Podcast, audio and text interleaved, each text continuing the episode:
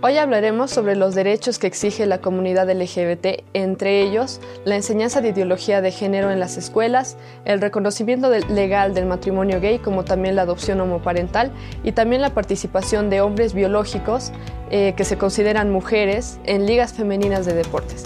Pero primero les voy a dar una rectificación de datos como también una actualización bibliográfica sobre la correlación estadística que existe entre homosexualismo, pedofilia y la ideología de género. Bienvenidos a Una Voz Conservadora en medio del caos.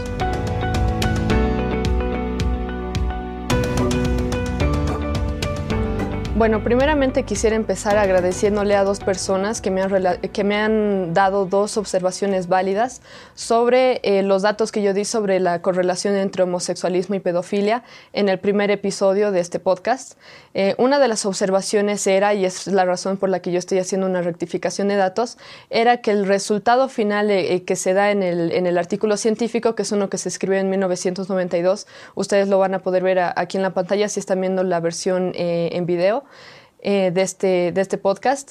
Em, este, el resultado del, del, artículo dice que de cada 12 pedófilos, 11 son eh, heterosexuales y, una, y uno de ellos es eh, homosexual. Y bueno, el resultado que yo di fue una, un error de interpretación que yo, que yo di, ah, pero y por eso precisamente estoy rectificando el dato eh, el resultado que se ve en el artículo científico es el siguiente. Eh, se, realiza un cálculo entre la razón que existe de eh, pedófilos heterosexuales a pedófilos homosexuales. La razón que ustedes están viendo en pantalla es de 11 a 1. Después de que este estudio reporta que la razón que existe de, pedófilos heterosexuales y homosexuales es ese, lo que dice es lo siguiente. Esto sugiere que la proporción resultante de verdaderos pedófilos entre personas con desarrollo erótico homosexual es mayor que el de las personas que se desarrollan heterosexualmente. Ahora, lo que es interesante es lo siguiente, cuando ustedes ven el resultado de que la razón es mucho mayor en heterosexuales que eh, en homosexuales, eh, lo que ustedes pensarían es lo siguiente, entonces son muchos más los heterosexuales que son pedófilos en comparación con los homosexuales pedófilos. Pero eh, el, estudio concluye lo contrario, o sea, ellos dicen que una persona que tiene un desarrollo homosexual eróticamente, em, ellos tienen una mayor tendencia a la pedofilia. Ahora, ¿por qué es que existe esta, esta variación, digamos, o esta, esta conclusión por parte del, científico que hizo la investigación? La razón es la siguiente. Existe una gran diferencia poblacional entre personas heterosexuales y personas homosexuales en el mundo. En 1992 se reporta que la población heterosexual de los Estados Unidos, que es donde se realizó este estudio, era de 95.5%. O sea, la mayor cantidad de personas era eh, heterosexual. Es, de hecho, es el mismo caso hoy en día, pero estos datos son de 1992. Eh, la población homosexual de ese tiempo era de 4.5%. La diferencia poblacional que existe entre heterosexuales y homosexuales y la razón que se ha encontrado entre pedófilos heterosexuales y homosexuales es lo que hace que, el autor concluya eso. Ahora, eh, el artículo también dice lo siguiente. Lo que ellos hicieron es testar tres hipótesis. La primera de ellas fue que la pedofilia heterosexual está igualmente relacionada etiológicamente con la ginecofilia, es decir, atracción hacia mujeres, como la pedofilia homosexual está relacionada con la androfilia. Androfilia llegaría a ser la atracción sexual a varones. Eh, la segunda hipótesis es con un desarrollo heterosexual, la proporción resultante de pedófilos es mayor que con un desarrollo homosexual. Y la última hipótesis, la tercera hipótesis, es lo contrario de la segunda. Esta dice, con un desarrollo homosexual, la proporción resultante de pedófilos es mayor que con un desarrollo heterosexual. Ahora, entonces lo que ellos están haciendo es ver en cuanto a la proporción poblacional que existe de heterosexuales, homosexuales y considerando los hallazgos que se ha tenido con la muestra poblacional que tienen para este estudio, ellos quieren probar cuál de las hipótesis es la correcta, si existe una mayor proporción de pedófilos en la población heterosexual o en la población homosexual. Los resultados dicen lo siguiente. Eh, los resultados obtenidos en el estudio apoyaron la hipótesis 3 según la cual un desarrollo homosexual notablemente a menudo no resulta en androfilia, sino en pedofilia homosexual. La hipótesis 2 fue la más eh, débil, como también la hipótesis 1. Con esto se prueba con este mismo estudio que debido a la, población heterosexual y homosexual de ese tiempo, la proporción de, pedófilos, de pedofilia homosexual es mucho mayor a la pedofilia heterosexual. Ahora, eh, la segunda observación que me han realizado acerca de este estudio es que es un estudio muy antiguo. Y de hecho es una observación válida en el ámbito científico porque uno no puede utilizar, o sea, es, difícil utilizar un, estudio que es tan antiguo, en este caso estamos hablando de un, eh, de un artículo científico que tiene más de 20 años de antigüedad, porque muchas veces las cosas cambian durante el tiempo eh, y ya los resultados que se han encontrado en un estudio tan antiguo como ese ya no son los mismos que los que se encontrarían hoy en día es una, es una, una, observación válida y le agradezco a la persona que me ha realizado la observación. Así que lo que hice ahora es hacer una revisión bibliográfica para ver qué artículos más nuevos, más recientes hubo durante estos años que hablen también de, esta, de este tema, ¿no? Primeramente lo que vamos a ver es una revisión bibliográfica eh, que fue hecha, bueno, es un metaanálisis que testa la relación entre el orden de nacimiento de las personas y el efecto que esto tiene en la homosexualidad pedófila, evófila y teyófila. Ahora vamos a, pasar a definir los, eh, los términos que se usan en este artículo científico. En este se dice que se considera a los eh, se considera pedofilia cuando un individuo está atraído sexualmente a niños Em, antes de la pubertad, es decir, a niños entre los 10 años o menos. Los ebéfilos son individuos que se sienten atraídos a, niños que están en, la etapa de pubertad, es decir, los que tienen de 11 a 14 años. Y después eh, los pedoebófilos son hombres que están atraídos igualmente a niños en la prepubertad como también en niños que están en la pubertad. Y por último, los teleyófilos eh, son individuos que están atraídos sexualmente a adultos, eh, entre las edades de madurez física como también la declinación física.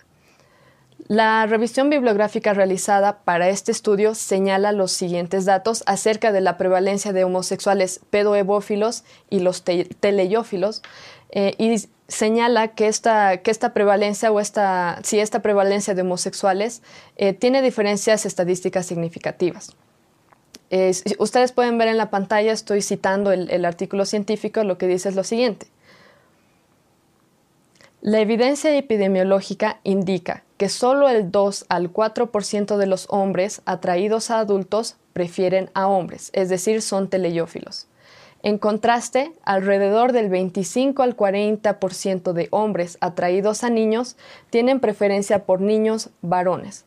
Por lo tanto, la tasa de atracción homosexual es de 6 a 20 veces mayor entre pedófilos.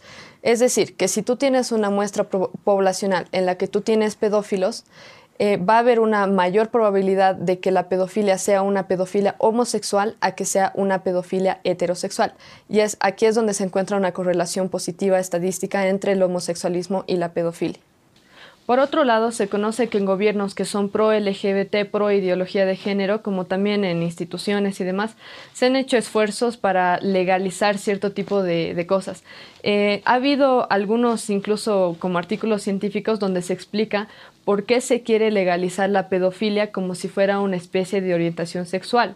Al final de, este, de esta sección vamos a hablar también de un grupo de investigación de Canadá que está intentando incluso desestigmatizar a la pedofilia, eh, llamándola como, como que ya no es pedofilia.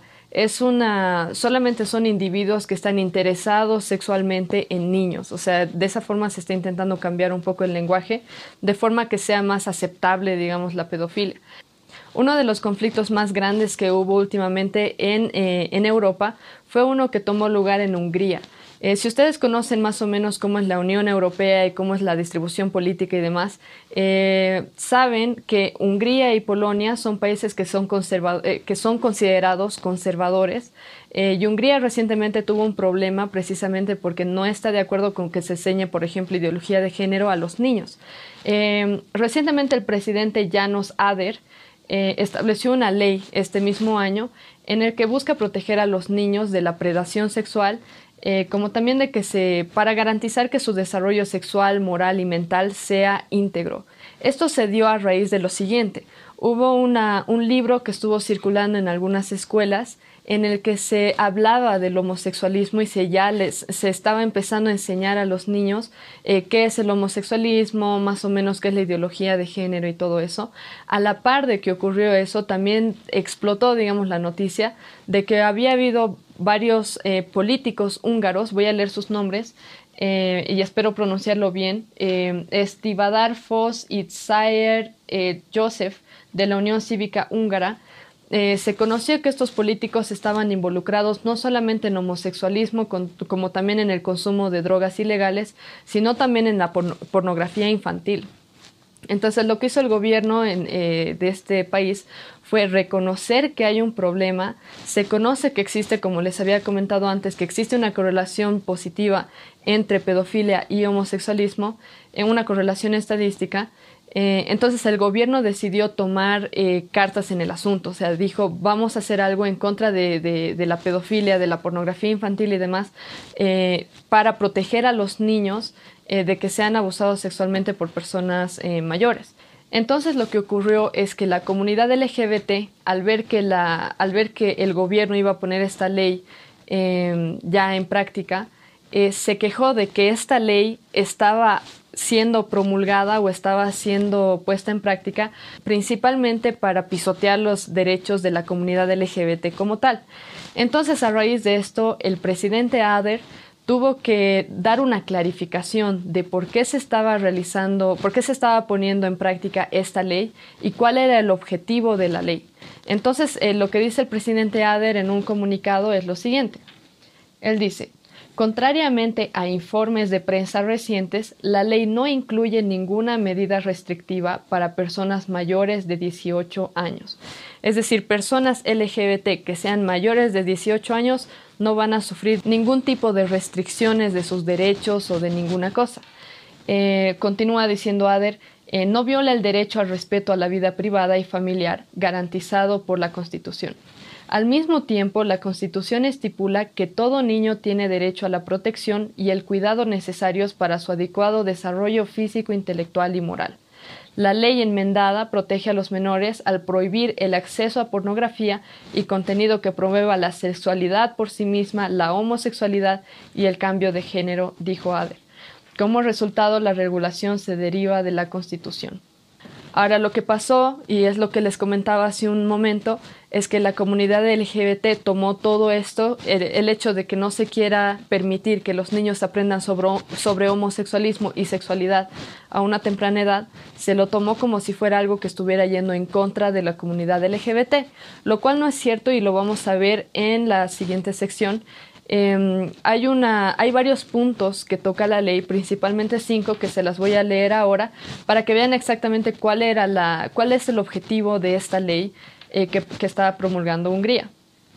El primer punto dice, se realizará la creación de un registro de delincuentes sexuales al estilo estadounidense que solo estaría disponible para los padres y los protectores legales de los niños, esto con el objetivo de que se evite que niños estén en contacto con personas que tengan antecedentes de pedofilia o de haber eh, realizado algún abuso sexual a niños. El segundo punto dice, se realizará el incremento de la, de la duración de sentencias de prisión por abuso de menores y posesión de pornografía infantil, en algunos casos específicos sin posibilidad de libertad condicional. El tercer punto dice, cualquier persona que haya sido declarada culpable de delitos sexuales contra menores ahora será excluida de casi todos los trabajos en los que tendría que trabajar con niños, esto con el objetivo de que ningún niño tenga que seguir estando en contacto con una persona que ya tiene antecedentes de eh, crímenes sexuales en contra de niños. El cuarto punto dice, se han prohibido las clases de educación sexual en las escuelas para promover la transición de género o la homosexualidad. El quinto punto dice, los medios de comunicación deberán restringir los programas que promueven estos temas con una señal que, que clarifique que el contenido es para mayores de edad con el signo de PG18. Ahora, estos últimos dos puntos fueron tomados por la comunidad LGBT como si fuera algo totalmente en contra de la comunidad LGBT y empezaron a decir que es algo que está pisotando sus derechos y demás, cuando en realidad la mayoría de los puntos son simplemente algo que, tiene como target a los pedófilos o a personas que tienen antecedentes de abuso sexual hacia niños. Eh, y los últimos dos puntos simplemente hablan de que no se quiere que los niños que son menores de 18 años estén expuestos a clases donde se les podría enseñar que deben explorar su sexualidad. Esto es algo que se enseña en universidades en Canadá, en, digo en, escuelas, en Canadá, en Estados Unidos, en la Unión Europea, a los niños que ellos son seres sexuales y que ellos pueden explorar su sexualidad desde una edad temprana. Esto es algo que se quiere evitar por parte del gobierno de Hungría para evitar precisamente que exista mayor, eh, mayor, mayor vulnerabilidad por parte de los niños eh, al estar aprendiendo estas cosas, como también se los, se los quiere proteger de aprender que ellos pueden cambiar su género o de que ellos pueden ser otra cosa que no sea lo que son biológicamente. Como resultado, muchas instituciones que son pro-LGBT, que enseñan ideología de género y demás, al ver que el gobierno de Hungría estaba poniendo en pie esta ley, eh, directamente los fueron a calificar de homófobos, retrógradas, gente que estaba pisoteando los derechos de, los, de la comunidad LGBT. Eh, y bueno, ustedes pueden ver en pantalla, los que están viendo la versión en video de este podcast, eh, hubo comunicados realizados por las Naciones Unidas, por la Unión Europea, por diferentes países de la Unión Europea, como también por partidos socialistas del mismo país de Hungría. Eh, y todo esto diciendo que, que, las leyes, que la ley que se estaba poniendo en pie tenía como target principal a la comunidad LGBT, lo cual por lo que han visto, o sea, en cuanto a los cinco puntos que se están tomando, no son cosas que pisotean los derechos de nadie, más bien es algo que busca proteger a los niños de aprender cosas que no, no son adecuadas para su edad. Es de conocimiento público también que en la mayoría de las escuelas de la Unión Europea, como también eh, muchas escuelas en Canadá, como también de, en los Estados Unidos, se adoctrina a los niños desde una temprana edad con propaganda LGBT.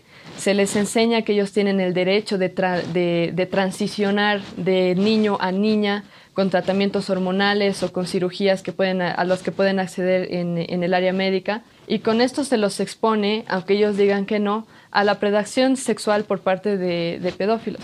Lo que había mencionado también en el episodio anterior era que en la Unión Europea, en muchos países que son pro-LGBT, se permite, es legal que niños de 14, 15, 16 años mantengan relaciones sexuales con adultos. Esto ya lo había comentado, para nosotros es pedofilia, uno le diría eso, esto es pedofilia, pero ellos lo ven como si fuera algo algo normal o incluso lo excusan diciendo que es para proteger de abuso sexual a los niños, lo cual parece bastante contradictorio. Ahora, eh, interesantemente, equipos de investigación como el de la doctora Sky Stephens de la St. Mary's University de Canadá, eh, incluso están intentando moldear el lenguaje, que es lo que les decía al principio. En vez de llamar a las personas pedófilas, pedófilas, les van a empezar a llamar lo que ellos dicen eh, personas con interés sexual en menores. Según este equipo de investigación, la sociedad ya no debería estigmatizar a los pedófilos o a los que tienen interés sexual en los menores, sino más bien aceptarlos e incluso apoyarlos, porque la pedofilia, según este equipo, es, una, es un tipo de orientación sexual más y nosotros no tenemos por qué discriminarlos por su orientación sexual, lo que obviamente expone a los niños a ser abusados sexualmente por personas mayores. Eh, con el tema de que se está enseñando sexualidad a niños a muy temprana edad en estos países, eh, se los expone aún más.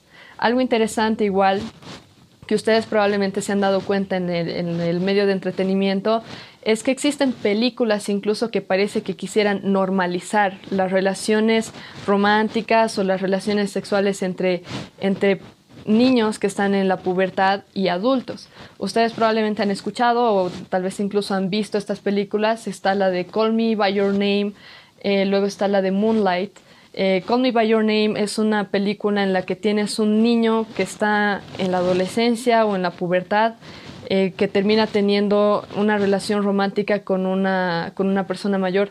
Yo no he visto la película, sé de qué se trata y tampoco tengo interés en verla, eh, pero este tipo de películas son las que, te, las que intentan mostrarte la pedofilia o la relación entre un hombre y un niño como algo dulce, como algo lindo, como algo que apreciar, como algo que admirar. Eh, después está Moonlight, por ejemplo, que es otra película en la que se cuenta la historia de un adolescente que tiene relación, una relación romántica o desarrolla una relación romántica con una persona mayor. Eh, y de la misma forma es, es, una película que tiene la intención, o pareciera que tiene la intención, de hacer ver una relación pedófila como esta como si fuera una relación normal, excusable, aceptable, incluso algo que ver como si fuera algo lindo.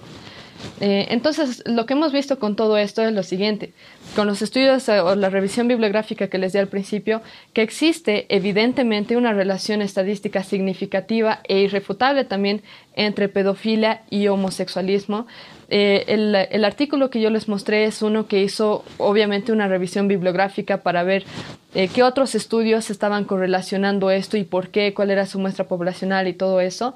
Eh, también hemos visto que organizaciones, partidos políticos y países enteros donde se promueve el movimiento LGBT desprotege abiertamente la salud mental e integral de los niños al exponerlos a una temprana edad a la educación sexual, como también a la ideología de género, y a pesar de que ellos dicen que es por protegerlos del abuso sexual, incluso son lugares donde ya se ha legalizado que, existan relaciones sexuales entre niños y, adultos. Eh, entonces obviamente se los expone más bien mucho más a que sean abusados sexualmente o a que tengan eh, o a que tengan problemas en cuanto a su identidad, o sea, la identidad que ellos tienen como, como personas. Eh, también se ha visto que gobiernos, personas y organizaciones que promueven leyes como la de Hungría, que, pretendía, o bueno, que pretende y lo está haciendo, em, castigar más fuertemente a aquellos que abusen sexualmente de niños, aquellos que quieran enseñar a los niños que ellos son seres sexuales y que deben explorar su sexualidad. Eh, se los califica directamente de homófobos, retrógradas y al mismo tiempo no se ofrecen argumentos válidos que expliquen por qué es que supuestamente estos países, estos gobiernos son, son homófobos. Y la, la pregunta es ¿por qué? ¿Por qué directamente se califica de homófobo a un país como Hungría, eh, donde se está pretendiendo más bien eh, guardar la salud de los niños? Y esto es porque en general cuando existe cualquier institución, cualquier gobierno, cualquier persona que cuestiona a la comunidad LGBT, incluso citando eh, artículos científicos o reportes, observaciones empíricas y demás, se lo califica directamente de, homófobo. Y es algo que yo misma lo he experimentado con el anterior episodio que, publiqué.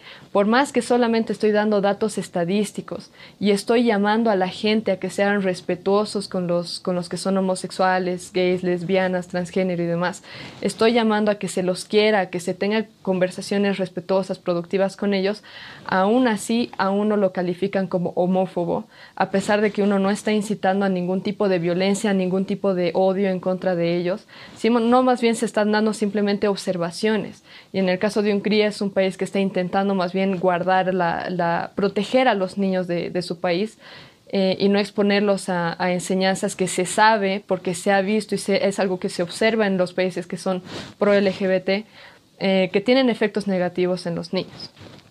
Ahora sí, después de esta rectificación y esta actualización bibliográfica sobre la correlación entre homosexualismo, pedofilia y la ideología de género, vamos a pasar al tema que nos toca el día de hoy. Eh, hoy vamos a tocar tres puntos acerca de los derechos que exige la comunidad LGBT. Ah, como lo hemos visto, el movimiento LGBT pide que se respeten sus derechos, al mismo tiempo, pero no están dispuestos a respetar los derechos de otros y esto es lo que vamos a ver en el resto de este episodio. Una de las afirmaciones que hace la comunidad LGBT es que ellos no gozan de los mismos derechos que tienen los demás. Eh, eso, y se los voy a mostrar aquí en un gráfico para que vean más o menos cuáles son los derechos que ellos gozan en, los diferentes países del mundo, eh, solamente es cierto que ellos no gozan de los mismos derechos en países islámicos, es decir, en la mayor parte de África, como también en muchos países de Asia, que es donde el, islamismo es una religión dominante, y como ustedes saben, el islamismo tiende a ser bastante radical y bastante contrario a todo lo que no se ajuste al islamismo como tal. Eh, les pongo un ejemplo, en, en los países islámicos son los países en los que más se persigue a cristianos también, es más, mueren eh, cada día cristianos en, esos países donde predomina el islamismo. Así que obviamente los, homosexuales y lesbianas no son los únicos que son el target de, las, de los gobiernos islámicos, que están básicamente en contra de todos los que no estén de acuerdo con ellos. Eh, según datos colectados por la Asociación Internacional Lesbiana, Gay, Bisexual, Transexual e Intersexual, la mayor parte de Europa, Latinoamérica y Norteamérica eh, tienen leyes que protegen a la comunidad LGBT, tienen derecho incluso a, casarse legalmente, a adoptar legalmente a niños y demás. Eh, así que ese, es ese es el panorama general que se tiene en cuanto a los derechos que tiene la comunidad LGBT en el mundo en general. Obviamente, como todos los demás, la comunidad LGBT, cualquiera sea su identidad de género, tienen derecho a la vida, tienen derecho a trabajar de acuerdo a sus capacidades, tienen derecho a estudiar, tienen derecho a la propiedad privada, derecho a acceder al sistema judicial, al sistema de salud y hacer pleno uso de todos los espacios públicos a los que los demás tienen acceso. Así que en cierto modo uno podría decir, la comunidad LGBT tiene todos los derechos que todos los demás tenemos. Entonces aquí viene la pregunta. Cuando la comunidad LGBT quiere exigir derechos, hay que preguntarse qué derechos son los que la comunidad LGBT está exigiendo.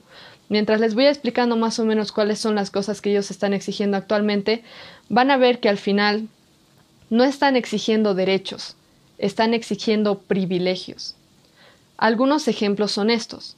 Ellos piden el derecho o el privilegio de adoctrinar a los niños con la ideología de género desde una temprana edad en las escuelas. Esto es algo que nadie más puede hacer.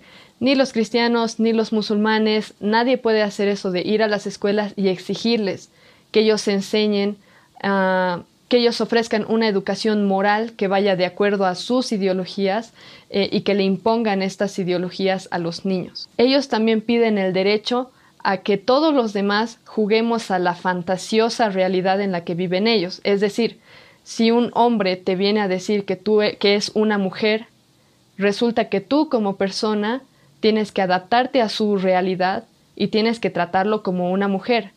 Yo no tengo el derecho de decir un día yo me siento una planta y que me vengan a regar o, me saquen al sol. Yo no tengo el derecho de hacer eso, pero ellos viven el privilegio de que tú te adaptes a su realidad fantasiosa que no tiene base científica, no tiene base biológica y tampoco tiene base lógica. Universidades como la Brown University lo que hacen es pedir a las personas, explicar a los estudiantes que ellos, al momento de conocer a alguien, tienen que preguntarle cuáles son sus pronombres. O sea, yo voy, me acerco a una mujer que se ve mujer biológicamente, pero aún así no puedo asumir que es mujer o sea, que esa es su identidad de género. Yo le tengo que ir a preguntar, ¿qué eres? Él, la, lo, los, porque podría ser multisexual o multi lo que sea, o pansexual. Entonces, eso es lo que, eso es lo que están intentando hacer universidades en Estados Unidos, Canadá, incluso en la Unión Europea. Adaptar el lenguaje para incluir a todos, a todos los espectros o todo el espectro que hay de las diferentes ideologías, o bueno, de las diferentes identidades de género que hay eh, según la comunidad LGBT. Otra cosa que ellos piden es que tú juegues a su, a su realidad fantasiosa al momento de hacer esto. Ellos dicen, si yo me siento mujer y soy, pero soy hombre biológicamente, tú tienes que aceptarme a mí en la Liga Femenina de Deportes. Y eso lo vamos a ver después con algunos ejemplos. Puede que tú seas un hombre grande, corpulento y todo lo que quieras, pero tú tienes que jugar a su juego o tienes que adaptarte a su realidad y permitir que esta persona participe en un juego de básquetbol con mujeres, que obviamente son más pequeñas, son más delgadas y todo eso. También se exige, y esto se ha visto con una ley que ha sido promulgada por el, por el presidente Barack Obama en Estados Unidos, que si tú eres un hombre pero te sientes mujer, los demás tienen que adaptarse y permitirte entrar al baño de mujeres, a los cambiadores de mujeres, a refugios que son para mujeres e incluso a cárceles que son para mujeres. Y ese, ese es un derecho especial. Nadie más tiene el derecho de decir yo me siento bombero y quiero que me dejen trabajar como bombero. Pero ellos exigen el derecho de que nosotros neguemos la biología, neguemos la lógica y nos adaptemos a lo que sea que ellos piensen eh, que ellos son. Otro de los derechos que exige la comunidad LGBT es el reconocimiento legal del matrimonio gay, que por definición es contradictorio, porque el matrimonio es la unión entre un hombre y una mujer que pueden multiplicarse y tener hijos y criarlos como, como pareja.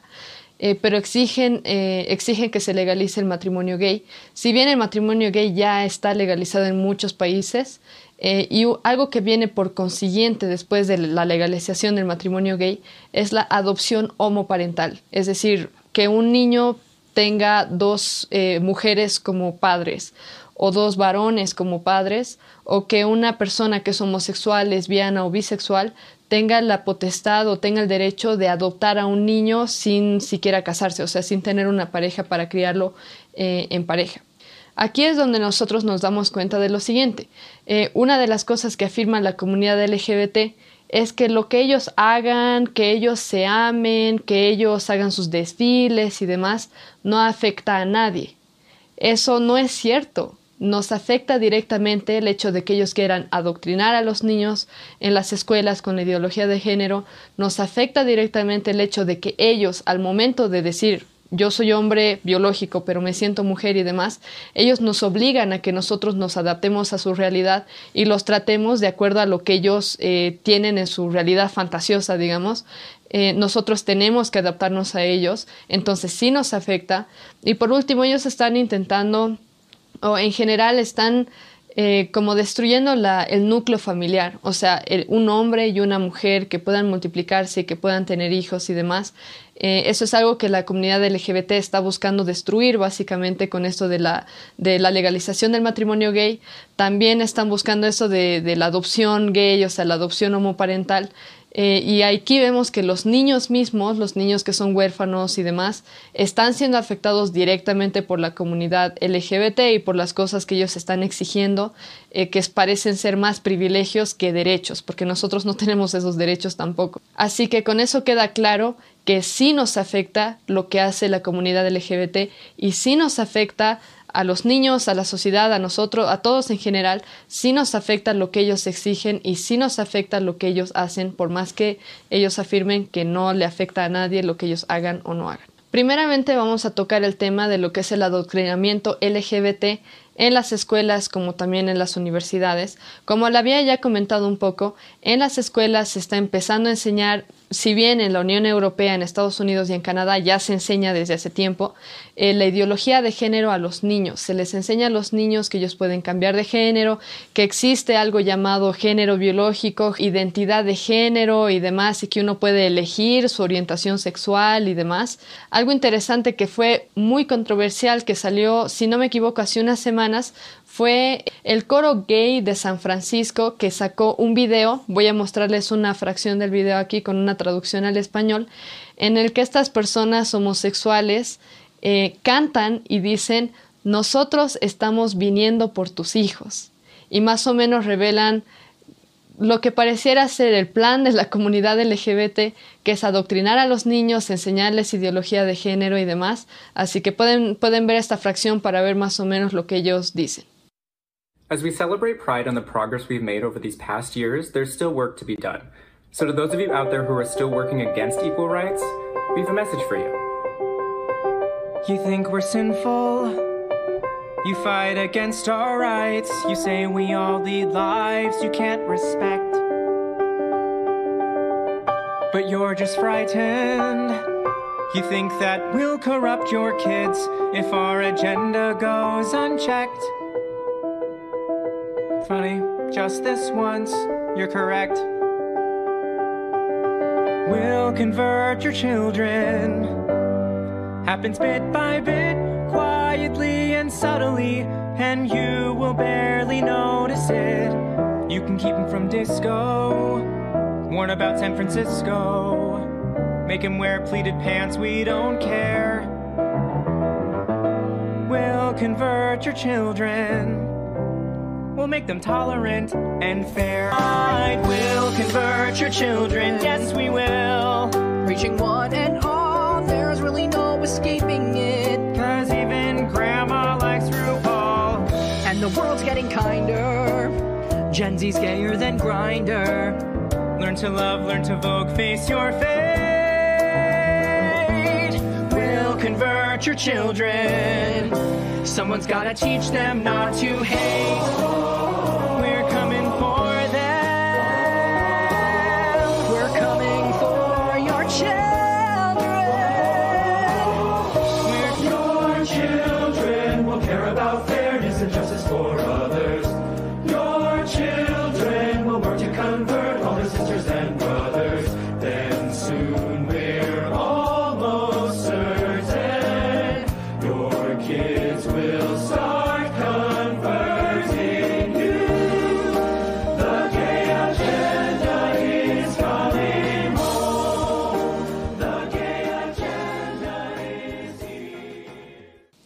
Ahora, si bien posteriormente, cuando se publicó este video, esta canción, eh, el director del coro dijo que era más como una especie de parodia, no se entiende bien cuál era el objetivo de hacer una parodia tan extraña o tan tan alterante para los padres de familia en especial que tienen que lidiar con que sus hijos aprendan sobre ideología de género en las escuelas, especialmente en los Estados Unidos, no se entiende bien cuál era el objetivo. Pero si bien ellos dicen que era como una especie de parodia, esta canción tiene bastante de verdad y eso lo vemos por cómo se está intentando adoctrinar a niños en las escuelas.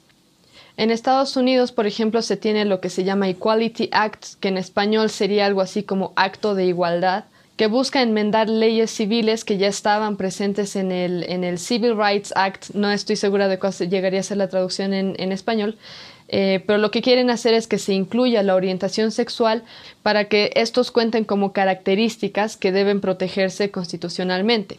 Ahora, esto implica, entre otras cosas, que el sistema de educación mismo, como también el sistema de salud, lo cual es eh, un poco extraño, pero el sistema de educación va a tener que adaptarse a estas leyes de no discriminación hacia la comunidad LGBT. En la práctica, vamos a ver más o menos cómo se ve esto en, en unos momentos.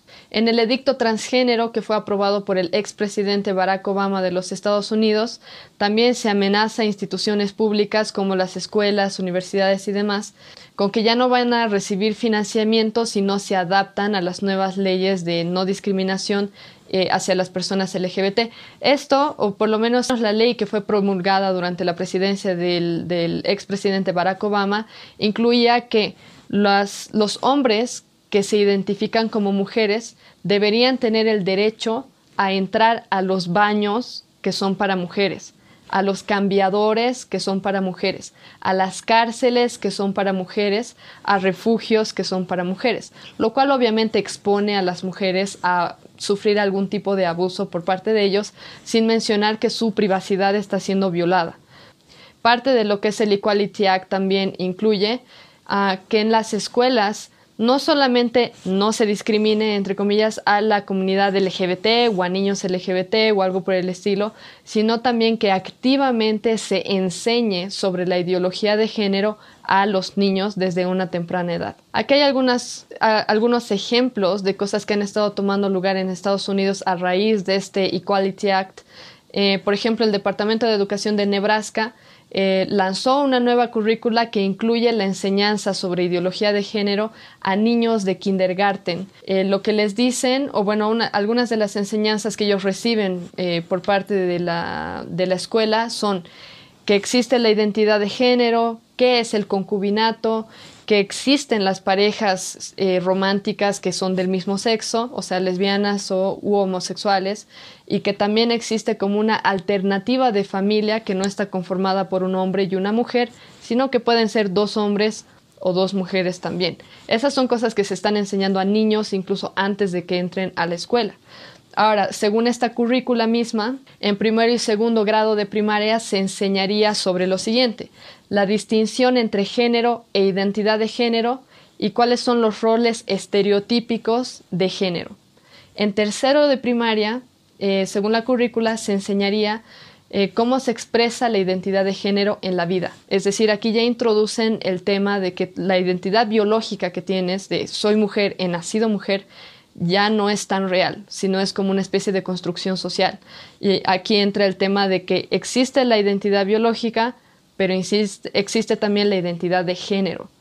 También, en tercero de primaria, se pide a los niños que ya puedan ellos mismos definir qué es la orientación sexual.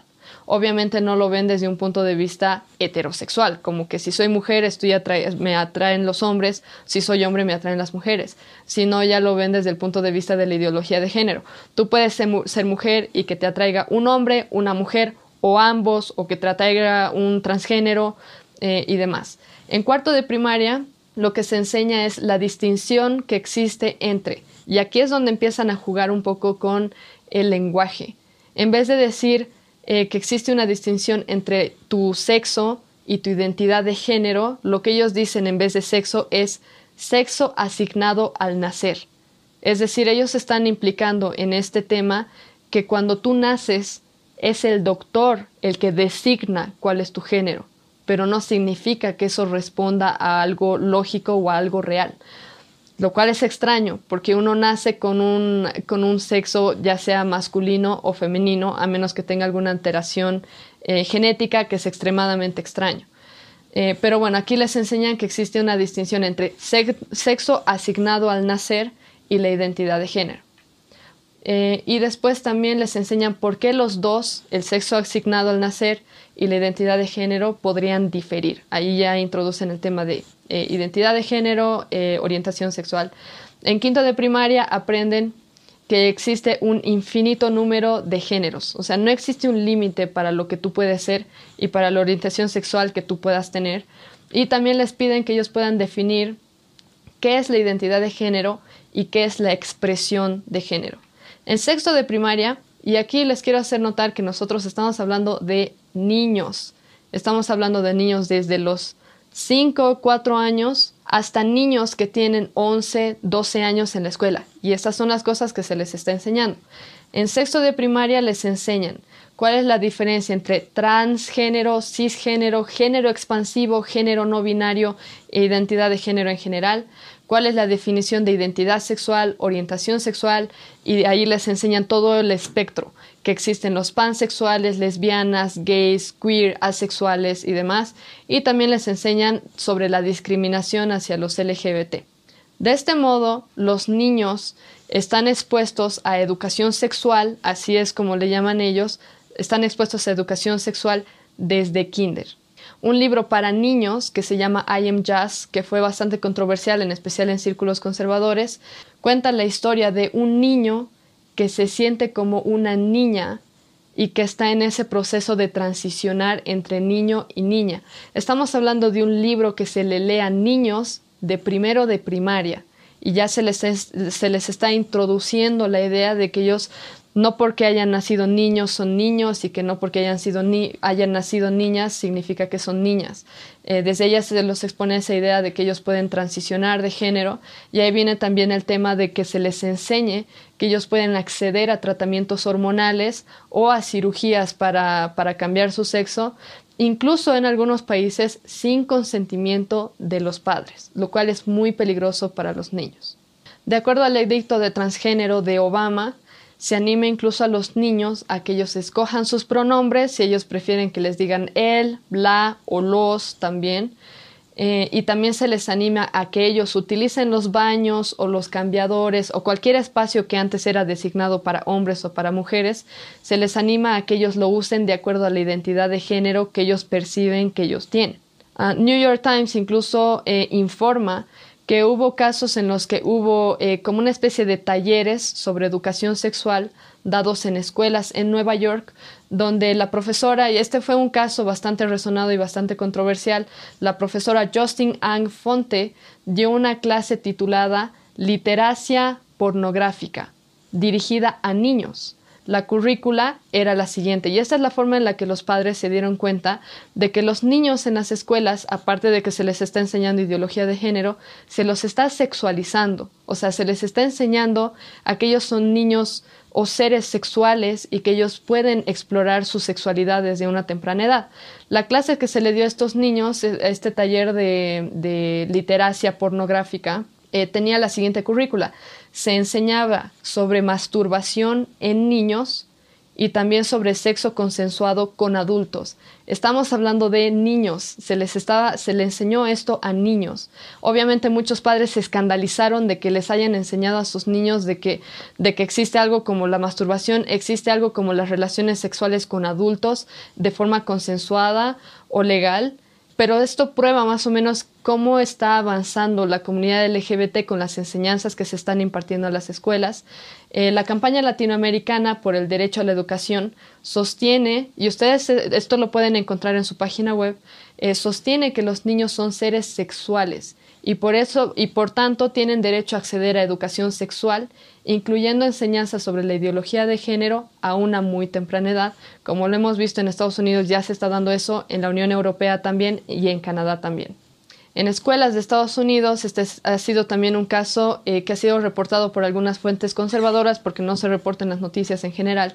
Eh, han habido casos en los que a niños de 13 años, eh, más o menos en escuelas, se les ha permitido incluso leer eh, libros eróticos en los que se describen actos sexuales entre adultos. Y esto se hace con la idea de que supuestamente se está educando a los niños sexualmente para evitar que sean abusados o algo por el estilo, pero evidentemente, y esto es algo que los padres reconocen, no es adecuado que, esto, que niños de desde los 4, 5 años hasta sus 12, 13, incluso hasta sus 18, hay cosas que no son apropiadas para los niños, pero por algún motivo la comunidad LGBT insiste en que se les enseñe.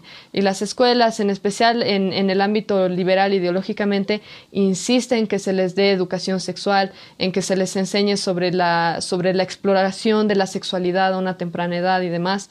Y evidentemente eso no es bueno. Aquí se nota y es, es clara la intención eh, que se quiere adoctrinar a los niños desde una temprana edad. En un comunicado de la Unión Europea eh, que fue publicado por el Instituto Europeo de Igualdad de Género, se lee lo siguiente, ustedes lo pueden ver en pantalla si están viendo esto en video. Dice, la única forma de integrar o transversalizar las cuestiones de género en el currículo escolar debería ser directamente a través de los profesores y el liderazgo de las escuelas a nivel institucional. Sin embargo, uno de los principales problemas sigue siendo cómo motivar a los maestros y líderes escolares y cómo hacer de esto una parte normal de plan de estudios en cada nivel escolar. Aquí ya te revelan más o menos el plan que tienen ellos de que la escuela misma se haga cargo de ofrecer una especie de educación moral, educación sexual a los niños, lo cual no es jurisdicción realmente de las escuelas. Los que deberían hacerse cargo de eso son los padres. Los padres son los que tienen la jurisdicción de educar a sus hijos moralmente, de enseñarles lo que es bueno, lo que es malo. Y también son los que tienen la potestad, el derecho eh, y la obligación incluso de educarlos sexualmente, explicarles, ver cuándo es un buen momento para, o un buen tiempo, una buena edad para explicarles ciertas cosas. Esta no es una potestad que debería tener la escuela o el gobierno, y mucho menos cuando están intentando imponer ciertas ideologías que ellos no enseñan como si fueran una opción. Ellos no enseñan ideología de género como si fuera algo que existe en algún lugar o como si fuera una corriente ideológica ellos lo enseñan como si fuera algo moralmente bueno, moralmente aceptable, como algo que nosotros tenemos que celebrar, incluso que los niños tienen que aceptar, incluso que los niños deban estar metidos, digamos, en eso. Y eso es algo que no es bueno porque no es jurisdicción de la escuela enseñar ese tipo de cosas a los niños, mucho menos cuando los padres están siendo más o menos forzados a que, a que sus niños aprendan este tipo de cosas a una temprana edad. Una cosa interesante también es que no solamente se está haciendo esfuerzos por parte de las escuelas para que se adoctrine a los niños con estas ideas, sino también se está haciendo esfuerzos eh, por la parte de la industria de entretenimiento para producir películas, series de televisión que manden este tipo de mensajes a los niños de forma que entre más fácil. Ejemplos claros son, eh, por ejemplo, la, la serie que se llama Anne con E, que no estoy segura si ese es el nombre en español, pero es Anne Coné sobre una niña que tiene cabello rojo y que le gusta escribir. En esta historia que originalmente no tiene ningún elemento de feminismo, ni de homosexualismo, ni de nada por el estilo, la adaptación última que hizo Netflix para esta, para esta serie incluye dos personajes, una que es lesbiana, uno que es homosexual, Y con eso más o menos intenta hacer que los niños lo vean como si fuera algo normal. E incluso se hace ver a estos personajes como si fueran los buenas gentes de la historia, los re buenos amigos y qué sé yo. Y con eso están intentando hacer que se vea como, como normal. En series tan, tan infantiles como Anne con I, que uno dice, claro, es, es algo para niños, parece para niños. Pero cuando uno lo ve como adulto, uno está seguro y se nota que la intención de la, de la serie como tal es adoctrinar a los niños con diferentes elementos, pero porque estamos hablando de la comunidad LGBT y de ese tema, eh, tienen esos personajes que son parte de esa comunidad eh, y tienen esa intención. Otra película también es Zootopia, tienen la película Out, les voy a poner aquí algunas fotos para que, bueno, reconozcan las películas. Luego tienen Love Simon, eh, me imagino que en español es Amor Simón, y The Most Dangerous Year. Estas son películas que son destinadas para niños, dicen que son películas familiares, para que se vea en familia y qué sé yo, y son películas que tienen este tipo, el, este tipo de elementos. Así que se hace bastante evidente que el adoctrinamiento por parte de, la, de, este tema de la ideología de género no viene solamente por parte de las escuelas, sino también viene por parte del entretenimiento. Así que aquí es importante notar lo siguiente. Si tú en tu casa no adoctrinas a tus niños, si tú en tu casa como padre, o bueno, en mi caso como tía, eh, no adoctrinas a, tu, a, lo, a, los niños y les enseñas lo que es bueno y lo que es, y lo que es malo, de acuerdo a lo que dice la palabra de Dios, alguien más los va a adoctrinar. Y si los niños van a la escuela y están aprendiendo estas cosas, no es de sorprenderse que luego ellos lleguen a la casa y de repente digan, oh, yo me siento niña, o que un niño venga y te diga, yo me siento niña, que son cosas que les están enseñando en las escuelas. Como les digo, en, Bolivia tal vez esto no ha llegado todavía muy fuerte, pero son cosas que van a llegar, son cosas que ya son normales en la Unión Europea. En Estados Unidos todavía hay algunos estados que están peleando porque no se enseñan estas cosas a los niños porque se ven las consecuencias negativas de esto. Y hay otros países como Canadá también, que es un país donde esto ya se enseña abiertamente. Y son cosas que queremos evitar que lleguen aquí porque vemos cuáles son las consecuencias negativas en los niños, en la sociedad y demás. El siguiente punto del que vamos a hablar es de la exigencia de la comunidad LGBT para que se, para que se legalice el matrimonio gay y como consecuencia natural que ellos tengan permitido adoptar a niños también. Eh, algo interesante que ustedes van a ver es que las Naciones Unidas hace bastante trabajo en advocar por ese tipo de cosas, por el matrimonio gay, por la igualdad de género y por todo eso. Una de las personas que advoca más por el matrimonio gay públicamente es una celebridad, es una actriz que se llama Anne Hathaway, seguramente han escuchado de ella o la han visto en algunas películas. Eh, y lo que hace ella es advocar por eso de la que se le advocar porque se reconozca a las familias homoparentales como si fueran una familia normal, digamos. Eh, ahora, según la organización eh, Día de la Igualdad de Familias, eh, se tiene el siguiente gráfico sobre cuáles son los países donde el matrimonio gay ya es legalizado, reconocido eh, legalmente y cuáles son los países donde se puede ya adoptar niños por parte de familias homoparentales o personas de la comunidad LGBT que están solteras. Ustedes pueden ver los gráficos si están viendo esta, esta parte en video y van a ver que en general los, eh, los países donde, son donde es permitido el matrimonio homosexual es Estados Unidos, México, Argentina, la mayor parte de la Unión Europea también. También se tiene esta información que tienen ya disponible en, en, en, la pantalla, que son los países donde, son, donde es permitida la adopción homoparental. Ahora, existe un problema clave cuando tú tienes personas como Anne Hathaway, que no es experta en, en, sociología o en psicología o en nada de eso, pero aún así advoca por el matrimonio gay, eh, también existe un problema cuando las Naciones Unidas decide advocar por el matrimonio gay, por la adopción homoparental, por la igualdad entre familias, eh, ya sea las familias heterosexuales y las familias alternativas y demás. Eh, el problema es que ellos ignoran por completo las evidencias científicas, estadísticas que hay de que las familias o los niños que son criados en familias homoparentales son sometidos a bastante sufrimiento y ahora vamos a ver algunas algunos estudios científicos clave donde se evidencia cuál es la diferencia entre que un niño sea criado por una familia homoparental y una familia heterosexual. Existe una extensa eh, revisión bibliográfica que fue realizada para un review realizado por el doctor Walter Schum eh, de la Universidad de Kansas. Esta fue publicada en 2016. Yo les voy a poner esta investigación en el link y van a notar la extensión que tiene este review científico. Son 120 páginas en las que el Dr. Schum eh, y su equipo hacen una investigación extensiva eh, bibliográfica de todos los tipos de investigaciones que hay sobre familias homoparentales, cuáles son las dificultades que enfrentan, cuáles son las, las fortalezas que tienen. Eh, en especial se habla bastante de las familias donde hay dos madres. Em, pero es un estudio bastante extenso donde se habla de un montón de, estudios científicos que hay desde hace 20 años, 30 años. Ahora, eh, unas, algunas de las principales conclusiones que tiene este estudio son las siguientes, y, son las premisas de las que se parte.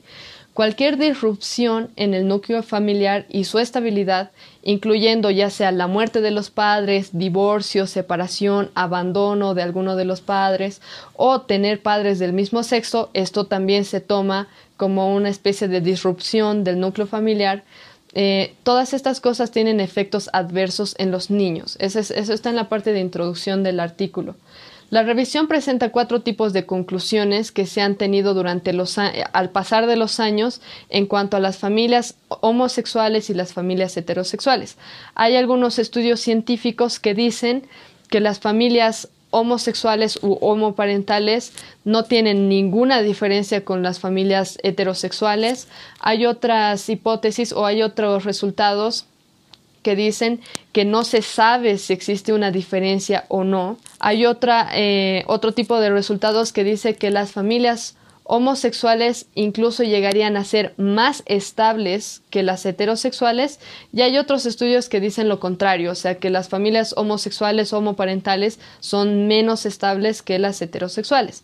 Entonces el estudio va más o menos analizando cuáles son los diferentes estudios que hay en cuanto a cada uno de estos puntos y una de las cosas que reporta es eh, la siguiente, y esto ya es entrando directamente al tema de cuál es el efecto de las familias homoparentales en los niños y cuál es la estabilidad o inestabilidad que enfrentan las familias eh, homoparentales en comparación con familias heterosexuales. Eh, en la pantalla ustedes pueden ver una citación de del artículo en el que se evidencia lo siguiente en diferentes estudios científicos. Eh, que dicen que la tasa de ruptura entre madres lesbianas y heterosexuales es de 43% y el 13%. Otros estudios científicos reportan algo muy similar. Eh, por ejemplo, este estudio de Chan y Brooks dice que eh, la ruptura entre madres lesbianas fue de 39%, mientras que la de heterosexuales fue del 6% en, el, en la muestra poblacional que ellos, que ellos tenían. Otro reporta que fue de un 48% frente a un 30%. En general, lo que se encuentra en estos estudios científicos es que siempre las familias que están compuestas por dos madres lesbianas tienen una tendencia mayor a tener divorcios o a separarse y demás. De hecho, eh, y esto está en el mismo artículo que les estoy citando, eh, se reporta que las tasas de divorcios son aproximadamente 20% más altas en familias homosexuales, estamos hablando específicamente de familias de dos lesbianas, eh, en la que hay madres lesbianas, y parejas heterosexuales existe una diferencia de 20% en cuanto a la tasa de divorcio en, estas parejas. También existen niños, eh, se ha hecho como una, eh, se ha hecho un estudio tomando en cuenta niños que han sido criados por mujeres lesbianas. Los niños o adolescentes, tal vez ya crecidos, que han sido entrevistados para este estudio, reportan que las mujeres eh, que eran sus madres, o sea, las madres lesbianas que tenían, eh, por un lado han tenido como una tendencia a, esto del divorcio, estadísticamente comprobado, eh, y también reportan que sus madres eh, llegaron a tener varias parejas sexuales durante su vida, o sea, durante la crianza del, niño. algunos reportan que llegaron a que su madre llegó a tener hasta cinco parejas sexuales o tal vez un poco menos, pero en general esto prueba más o menos lo que habíamos también visto en el episodio anterior, que la promiscuidad sexual es algo bastante prominente o algo bastante prevalente en la comunidad LGBT en general.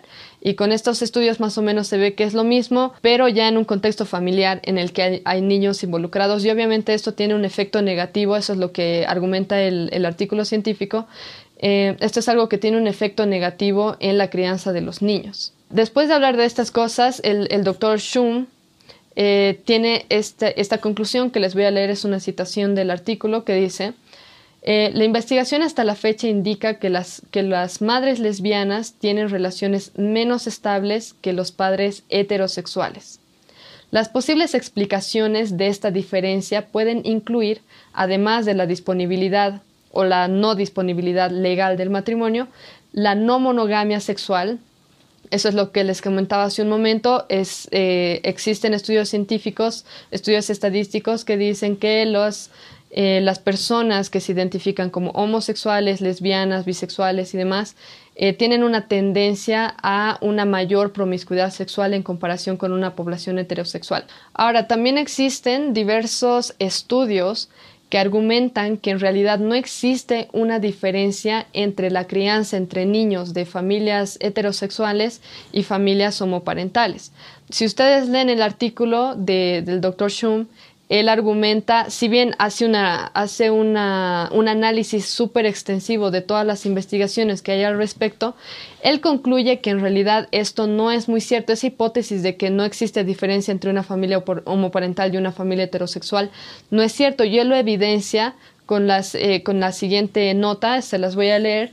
Esta dice, a pesar de las firmes conclusiones citadas anteriormente, ahí es donde cita varios artículos donde se dice que no existe diferencia, argumentaré que, dice él, si uno mira de cerca o detrás de la cortina de la investigación, como lo expresó un revisor de este informe, existe alguna evidencia empírica de que los hijos de homosexuales, lesbianas o padres bisexuales pueden experimentar problemas de vida que sugieren dificultades en la adaptación psicológica.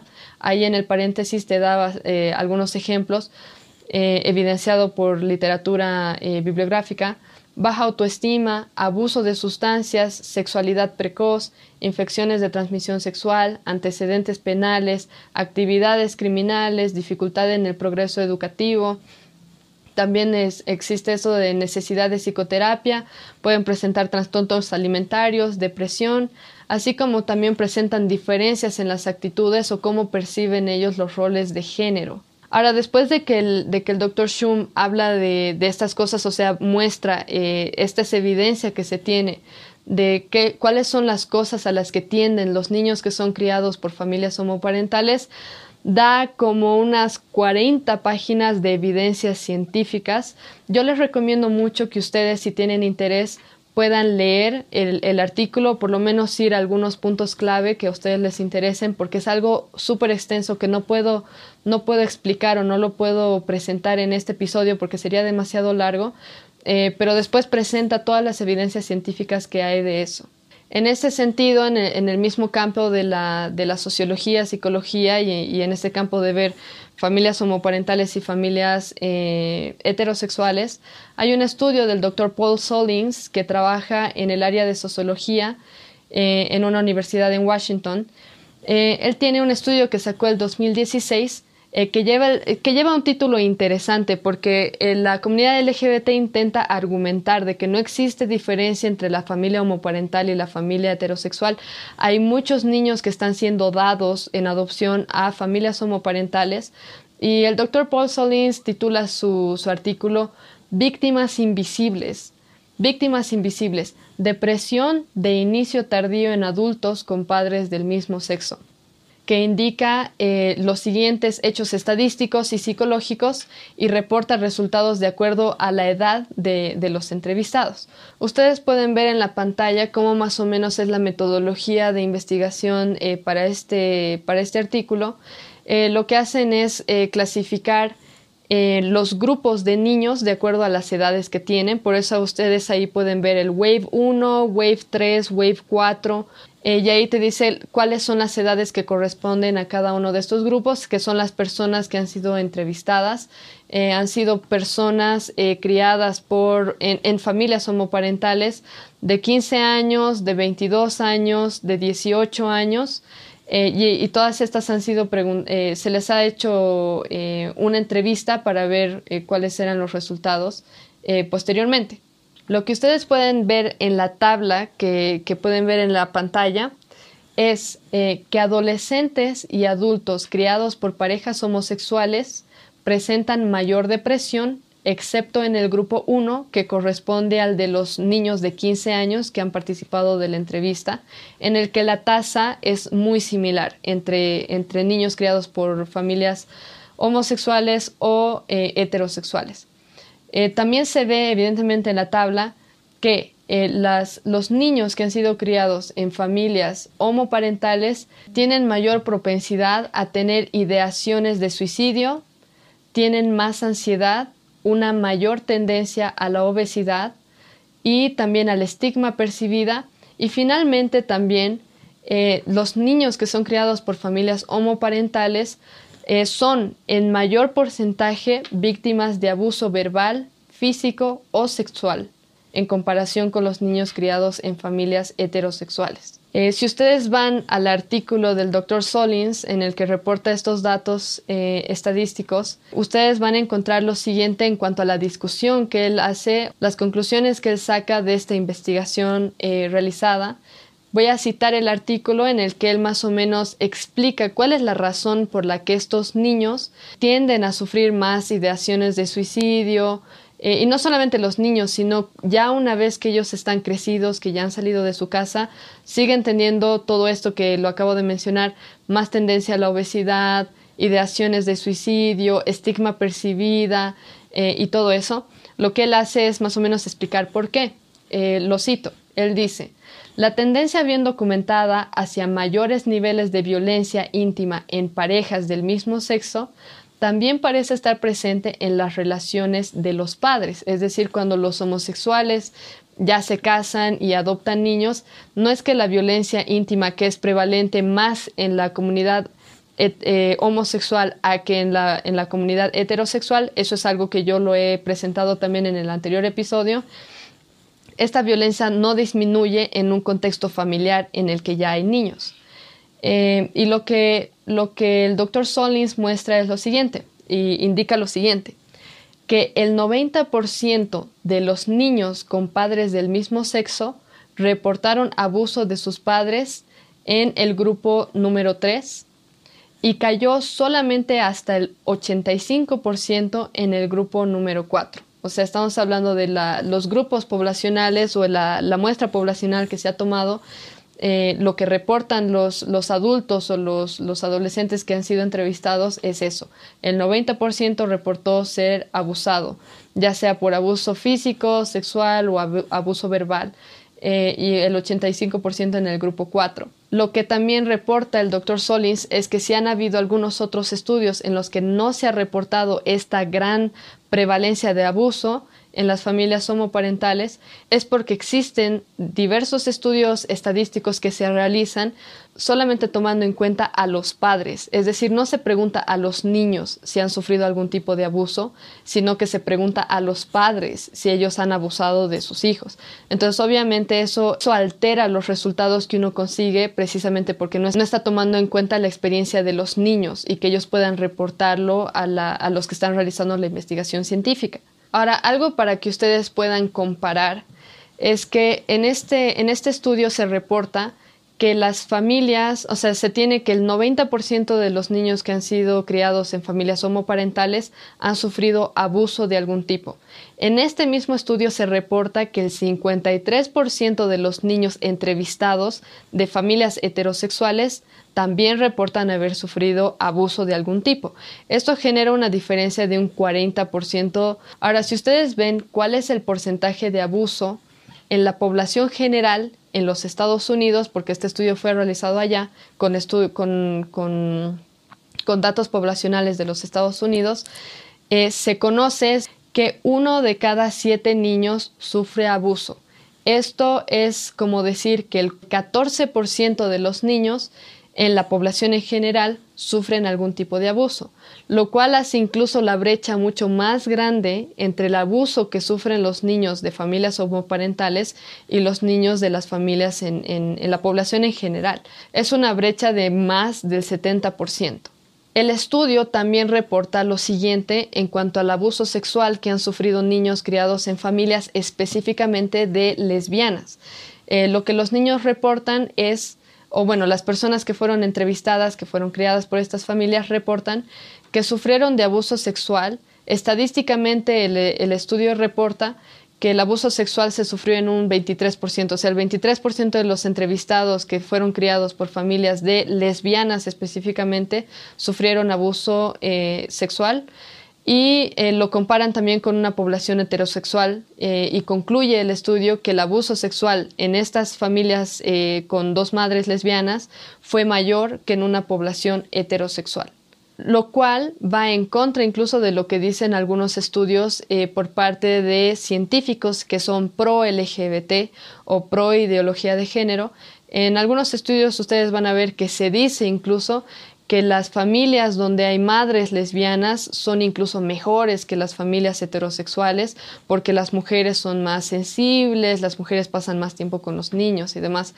Pero con este estudio se evidencia que las mujeres lesbianas que, adoptan niños tampoco le dan un ambiente propicio a los niños para que ellos puedan, eh, para que ellos puedan crecer. Eh, y esto se evidencia por estos datos que hemos visto hoy, eh, incluyendo esta tasa del 23% de, entrevistados que reportan haber sido abusados en sus familias homoparentales eh, con sus dos madres lesbianas. Otra investigación realizada en la Universidad Católica de Washington muestra los siguientes eh, resultados.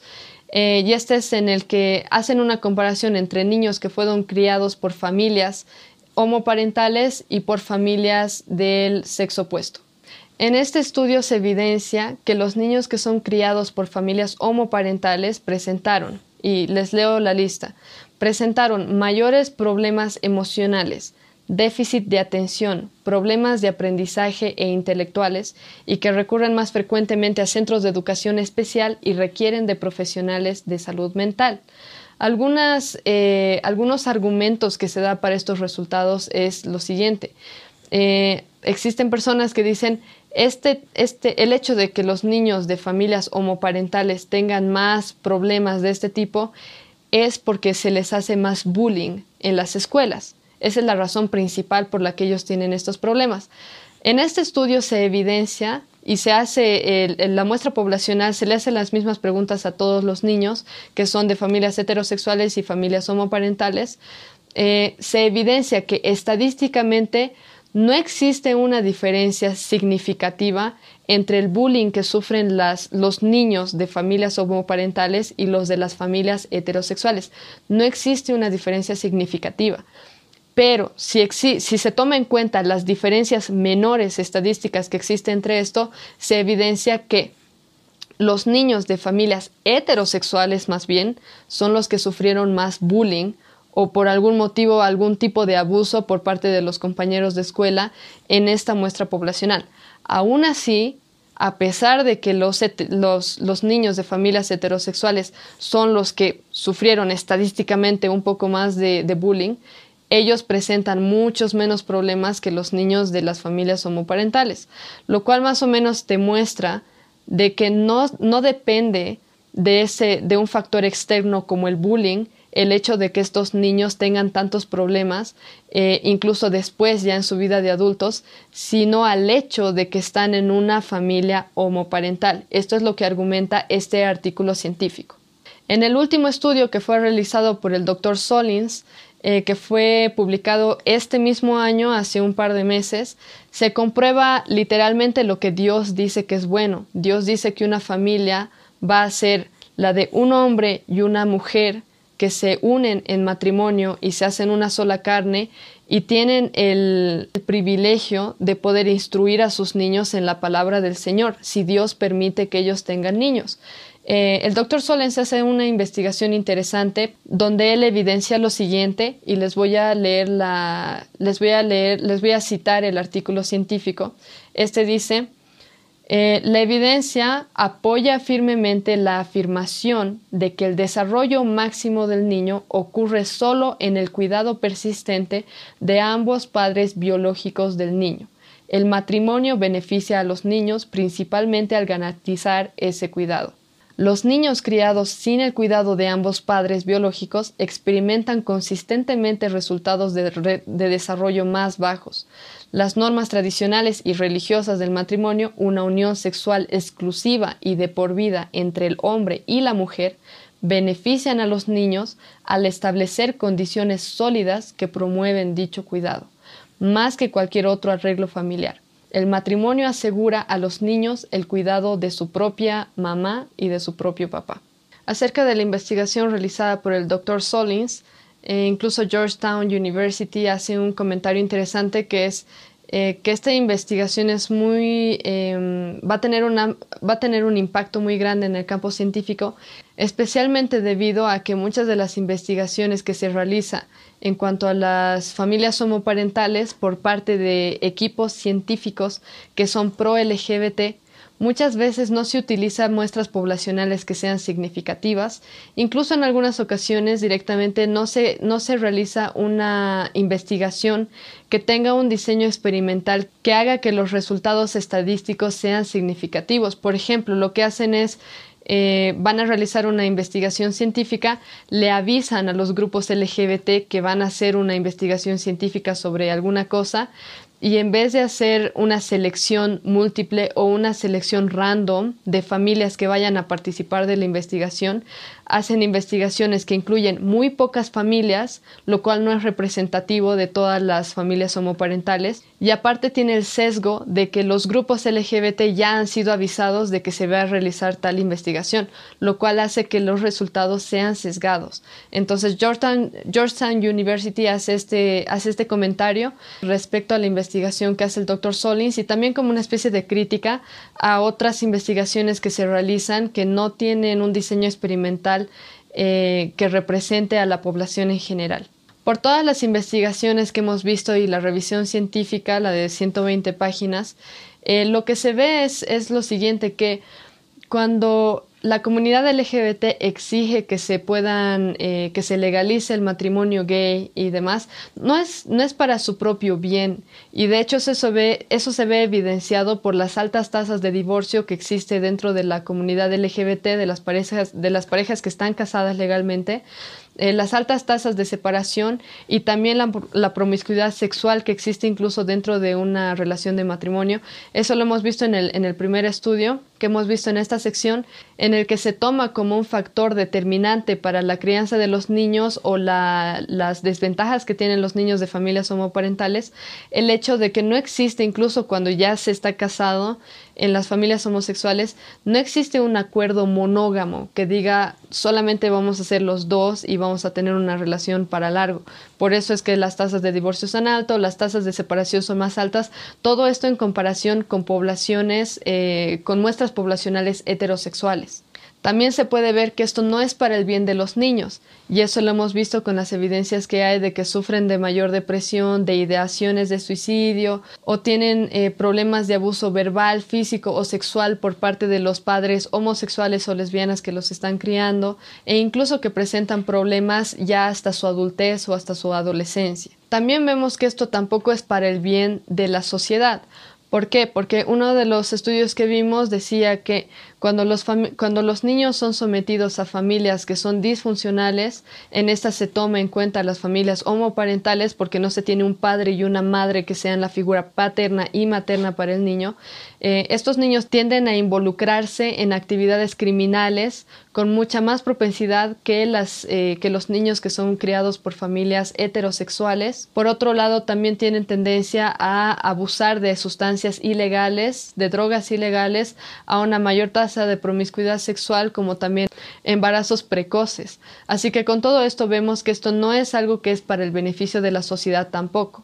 Al mismo tiempo, estudios como el que realizó el Dr. Solins comprueban más bien que el contexto más ideal, el contexto más propicio para criar a un niño es cuando éste es criado por, sus por su padre y por su madre biológicos y el padre y la madre están en una relación monógama a largo plazo. Este es, este es el mejor contexto, el contexto más sano que se le puede dar a un niño y eso es algo que lo comprueba la ciencia, si bien nosotros ya lo sabemos porque es lo que Dios dice que es bueno. Ahora, antes de terminar este episodio, vamos a hablar todavía de eh, ocasiones en, que, en las que ha habido hombres biológicos que se consideran o que se identifican como mujeres que han exigido participar en ligas femeninas de deportes. Antes de pasar a eso, quisiera invitarlos eh, a leer el artículo más leído de nuestro ministerio asociado Tasting the Ocean. El artículo más leído este, este mes fue, eh, es titulado Cuando la pureza te conduce al pecado y fue escrito por Chantal Palacios. Yo les voy a dejar el link abajo para que ustedes lo puedan ver. Eh, lo interesante de esta serie que estamos haciendo en la que se, está hablando de la pureza es que viene del contexto de la, la, cultura de la pureza, es la que motiva a los jóvenes, en especial en, el ámbito cristiano, a mantenerse puros sexualmente hasta el matrimonio, que es algo a lo que nos manda eh, la Biblia. Ah, el artículo lo que hace más o menos es explorar cómo es que esto que es bueno, o sea, el guardarse ah, hasta el matrimonio para la persona con la que, con la que uno se va a casar, cómo esto que es bueno se puede convertir en algo malo cuando lo haces desde un punto de vista moralista. O sea, no le estás haciendo por, por Dios, no le estás haciendo por glorificar a Dios y por seguir sus mandamientos, sino más bien lo estás haciendo por sentirte bien contigo mismo. Eh, y eso es, eh, allí llega el punto en el que cuando tú estás haciendo las cosas, por más que sean buenas, cuando la estás haciendo por una motivación, con una motivación incorrecta o simplemente por satisfacerte a ti mismo, Ahí es cuando se convierte en algo malo y hay consecuencias negativas que provienen de una visión no bíblica de lo que es la pureza. Así que los invito a todos a que ustedes puedan leer el artículo. Si, quieren lo pueden compartir también y yo les voy a dejar el artículo o el, link para que lean el artículo en la sección de la descripción de, este video. Ahora vamos a continuar con el último punto que es sobre eh, la participación de mujeres transgénero en liga, bueno, mujeres transgénero son hombres biológicos que se identifican a sí mismos como mujeres, eh, que exigen poder participar en ligas femeninas de deportes. Han habido varios ejemplos de, ocasiones en las que ha ocurrido esto, incluso ahora en las Olimpiadas que están tomando lugar este año lo vamos a ver. Aquí en la pantalla les voy a poner un artículo interesante que salió eh, por, publicado por Scientific American eh, tienen el link en la descripción también para que lo puedan leer. Y este titula Las mujeres trans pertenecen a las ligas femeninas de deportes. Este fue escrito por Jack Turban de la Universidad de Stanford. Y el argumento que él presenta es que los hombres biológicos que se identifican como mujeres transgénero se les debería permitir que participen en deportes compitiendo con mujeres. Aquí es donde despierta la pregunta, ¿realmente ellos pertenecen a las ligas femeninas de mujeres? Porque ellos tienen cuerpos de hombres. Y como nosotros, o sea, por sentido común sabemos que los hombres y las mujeres son diferentes, los hombres tienen mayor masa muscular, los hombres tienen mayor densidad ósea, los hombres son más altos, tienden a ser más altos que las mujeres, más corpulentos, fisiológicamente son más fuertes que las mujeres, y es por eso, ese es exactamente el punto de por qué existen deportes donde juegan varones y mujeres. Puedes tener fútbol, donde hay, tienes una liga masculina donde juegan solamente varones y tienes una liga femenina donde solamente juegan mujeres. Precisamente porque el diseño de ambos es tan distinta y las capacidades deportivas, por así decirlo, de ambos, de mujeres y varones, son tan distintas que no tiene sentido mezclarlos a ambos para que compitan entre ellos. ¿Por qué? Porque finalmente los hombres terminarían ganando todo, precisamente porque tienen una ventaja fisiológica por sobre eh, las características fisiológicas de una mujer. Aún así, teniendo todas estas diferencias observables entre hombres y mujeres, fuentes como la BBC, la ESPN, ABC News y Scientific American, que es el artículo que les estoy citando ahora, eh, como también los organizadores de las Olimpiadas que, se, que van a tomar este año, parecen no estar de acuerdo con el hecho de que las mujeres y los hombres son diferentes e ignoran cuán diferente es la constitución física de los hombres y las mujeres. Eh, les voy a citar lo que dice el artículo de Scientific American eh, para que vean más o menos cuál es, la, cuál es la posición que tienen ellos. Ellos dicen, la noción de que las mujeres transgénero tienen una ventaja injusta proviene de la idea de que la testosterona provoca cambios físicos como un aumento de la masa muscular, lo cual es cierto. Pero las mujeres transgénero no son las únicas chicas con niveles altos de testosterona. Se estima que el 10% de las mujeres tienen síndrome de ovario poliquístico que resulta en niveles elevados de testosterona. O sea, ellos están intentando justificar que los hombres participen en las ligas femeninas con esto de los niveles de testosterona, citando una alteración hormonal que hace que las mujeres, o una alteración médica, que hace que algunas mujeres, el 10%, tengan niveles altos de testosterona. Eso no cambia el hecho de que los hombres tengan mayor masa muscular, mayor densidad ósea y obviamente mayor fuerza que las mujeres pero Scientific American está intentando justificar el que los hombres participen porque también hay mujeres que tienen niveles altos de testosterona, lo cual es cierto, pero es una alteración médica, no es una o una alteración fisiológica, no es algo que es natural en las mujeres tener niveles altos de testosterona y aún así esa no es la única diferencia que existe entre hombres y mujeres que le da ventaja a los hombres al momento de practicar deportes. Por otro lado, este artículo también dice lo siguiente, decir que las mujeres transgénero tienen una ventaja injusta en los deportes, también descuida el hecho de que los niños, o sea, los niños que son eh, LGBT, tienen muchas cosas que están en contra de ellos, hasta el punto de que es inimaginable, eso es lo que argumenta el artículo. Y este cita algunas, algunas de estas cosas. Dice, ellos sufren de mayores tasas de bullying, ansiedad y depresión, y todo esto dificulta el entrenar y el competir. Ellos también tienen mayores tasas de pobreza y también de, personas, eh, de ser personas indigentes por eh, experiencias comunes de rechazo de sus, de sus propias familias. Entonces, lo que hace este artículo nuevamente es citar algunos problemas que tiene la comunidad LGBT, ya sean los niños LGBT, adolescentes o adultos LGBT, y justifica el que se los deje participar en ligas femeninas con que sufren mayor ansiedad, con, que sufren mayor bullying, con que tienen mayores tasas de ansiedad y mayores tasas de pobreza, lo cual no justifica, no tiene coherencia. Así que vamos a ver cómo es que se ve en la práctica el que instituciones y bueno, ligas de deportes permitan que hombres biológicos participen en las ligas femeninas de mujeres. El primer caso que les quiero mostrar, y vamos a ir rápidamente por estos ejemplos porque este episodio ya está muy largo, en 2014 ah, se permitió que Fallon Fox, que es un hombre, en ese momento tenía 45 años, se permitió que él participara en la Liga Femenina de Mujeres en artes marciales mixtas. Ahora, por si ustedes no conocen las artes marciales mixtas, este es un deporte de contacto en el que hay extrema violencia, se podría decir. Si ustedes han visto eh, batallas o, bueno, peleas o competencias de boxeo, han visto que es algo de bastante contacto. En el, arte, en el, en el deporte de artes marciales mixtas se permite casi todo tipo de golpes y existe una liga femenina y una liga masculina. Ahora, el problema en 2014 es que se permitió eh, según Sportskira y de, Libertarian Republic, esas son las fuentes que estoy citando, se permitió que Fallon Fox compitiera en contra de mujeres. El resultado que hubo es el siguiente.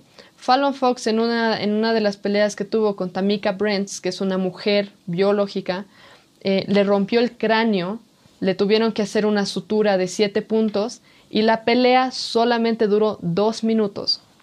¿Por qué? E incluso Tamika lo dice después en una conferencia de prensa, que ella no podía enfrentarse, era demasiado difícil enfrentarse como mujer a un hombre de 45 años que se, que se identifica como mujer en el ring, mucho más en un deporte de contacto como, como el que es el de artes marciales mixtas. Tamika al final terminó recibiendo una sutura, como ya lo había mencionado, una sutura en la cabeza por la fractura que sufrió y una concusión también.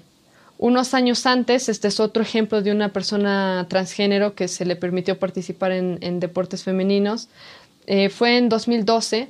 Eh, USA Today Sports eh, reporta lo siguiente, que un hombre identificado como mujer llamado Gabriel Ludwig ah, fue parte de la Liga Femenina de Básquetbol en una universidad en los Estados Unidos.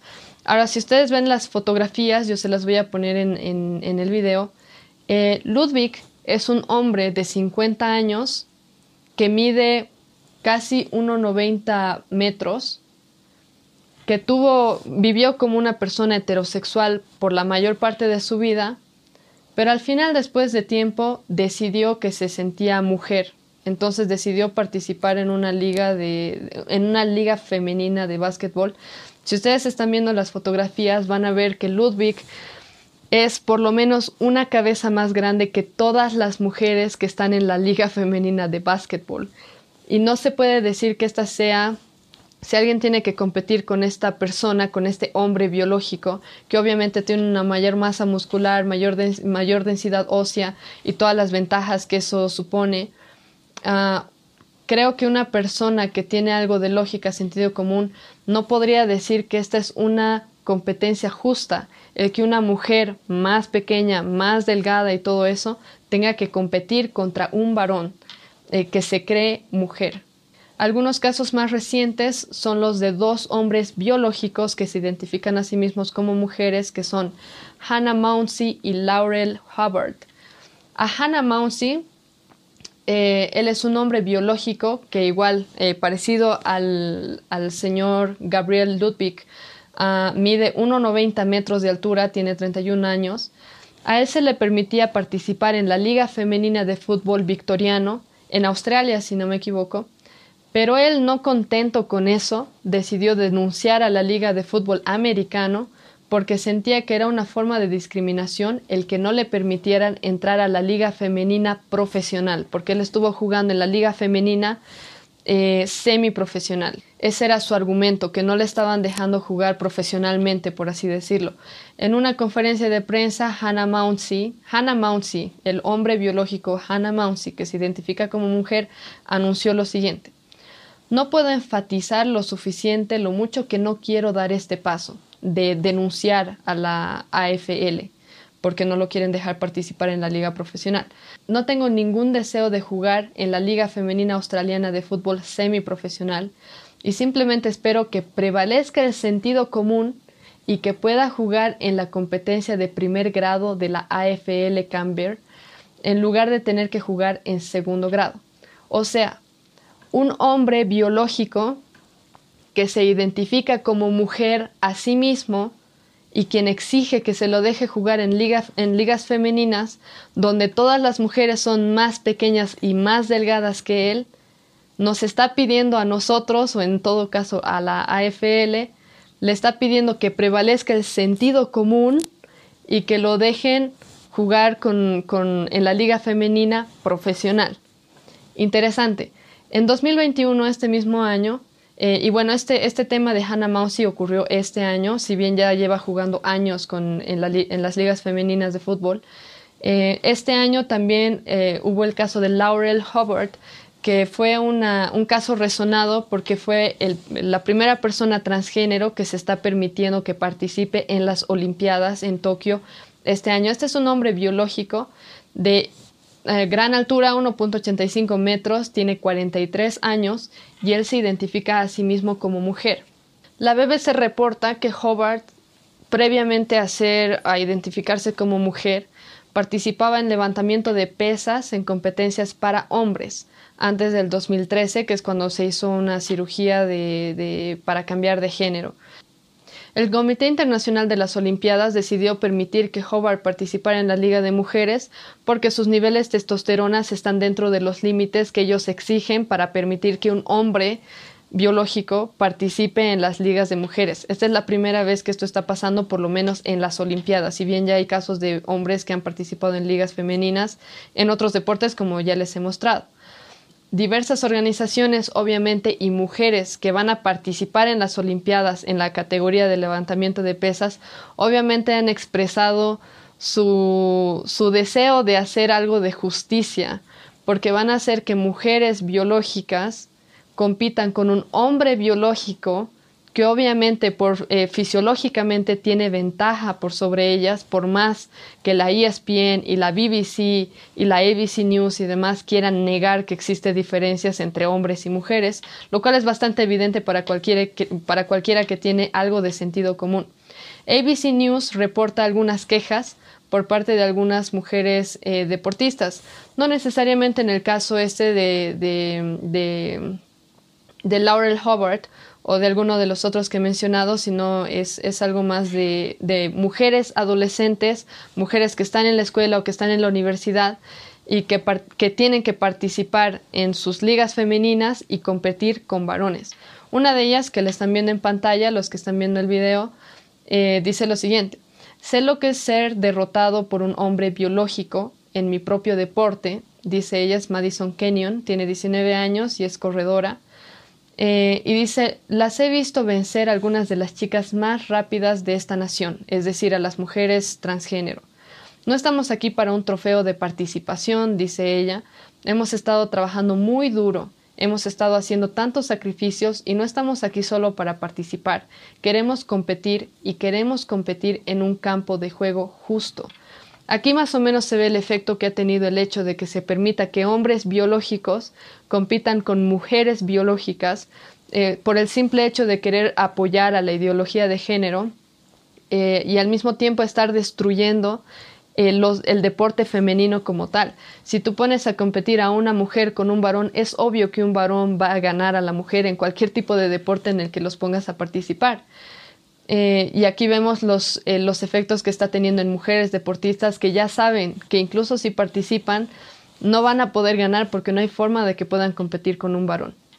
Aquí es donde uno se pregunta si realmente se está buscando igualdad de género, si se está buscando realmente hacer justicia, si no se está exagerando con eso de permitir, o sea, de, jugar a la realidad fantasiosa que te presenta la comunidad LGBT. Uno te dice, yo soy hombre, pero tienes un cuerpo de mujer y tú tienes que fingir que realmente es un hombre, o viene una mujer y dice, o viene un varón y dice que es mujer y tú tienes que fingir que es, que es una mujer es, te están forzando a jugar la realidad en la que ellos viven, la realidad ficticia en la que ellos viven. Cuando la realidad es la siguiente, los hombres biológicos, por más que se cambien de sexo, por más que se hagan las cirugías que quieran, por más que se hagan tratamientos hormonales, siempre van a ser hombres biológicos. Nada puede cambiar eso. Las mujeres biológicas, por más que se hagan eh, operaciones, tratamientos o lo que sea, o se vistan diferente o, y demás, no van a cambiar la realidad de que son mujeres biológicas. Esa es la verdad al final. Bueno, ahora, ahora para concluir, eh, lo que les he mostrado es lo siguiente. La comunidad LGBT cuando pide derechos, no pide derechos realmente, pide privilegios. ¿Por qué? Primer punto, ninguno de nosotros tiene el derecho a forzar a las escuelas y a las universidades a que se enseñe a los niños lo que nosotros creemos que, es correcto. Ni los cristianos, ni los católicos, ni los musulmanes, ni los nadie. Nadie tiene el derecho de, de, de exigirle a las escuelas que enseñen la ideología que ellos piensan que está bien, que es moralmente aceptable. Y de todos modos, esa jurisdicción no es de la escuela. Una, una familia eh, tiene la jurisdicción de educar a los niños. Los padres tienen la jurisdicción, el derecho, la obligación y el privilegio también de educar a los niños moralmente, de ellos enseñarles lo que es bueno, lo que es malo, de acuerdo a la cosmovisión que ellos tienen. La escuela no tiene por qué meterse en eso, pero por algún motivo la, la, comunidad LGBT está intentando forzar a las escuelas a enseñar este tipo de cosas. Eso no es un derecho, eso es un privilegio que ellos están pidiendo al gobierno en, en el mundo. De igual modo, ellos piden el privilegio no el derecho, porque nosotros no tenemos ese derecho, ellos piden el privilegio de que cualquier cosa que ellos piensen que sea la realidad, sea la realidad para nosotros. Si ellos dicen yo soy una mujer, cuando tú puedes ver que evidentemente es un hombre, cualquiera que te esté diciendo eso, ellos exigen que tú finjas que crees eso y que tú los trates como una mujer en caso de que sea un hombre que se identifica como una mujer. Yo no tengo el derecho de decir que me creo una planta. Yo no tengo el derecho de decir yo me creo un bombero y por eso me tienen que tratar como un bombero. No puedo decir yo me siento policía, entonces déjenme trabajar como policía. Yo no puedo exigir a nadie que por lo que yo pienso que yo soy, sin base científica, sin base biológica, sin base lógica, yo no puedo exigir a los demás que ellos finjan conmigo y se adapten a mi realidad ficticia, pero ellos piden que nosotros nos adaptemos a su realidad ficticia. Eso no es un derecho, eso es un privilegio que ellos están pidiendo. Como último punto, ellos piden el derecho de, que se reconozca legalmente tanto el matrimonio gay como la adopción homoparental. Ahora, lo triste es lo siguiente, que se tienen tantos estudios científicos y análisis estadísticos que comprueban que los niños que son criados por familias homoparentales sufren diferentes cosas, incluyendo enfermedades o afecciones mentales, un menor desempeño en el campo de, educación cuando son niños en las escuelas eh, y otras cosas. Todo lo que hemos visto en, los estudios que les he presentado hoy, eh, se tiene tantas evidencias pero aún así la comunidad LGBT exige que se le permita adoptar a niños, sabiendo que eso no es bueno para los niños y, eso está evidenciado y está documentado bibliográficamente.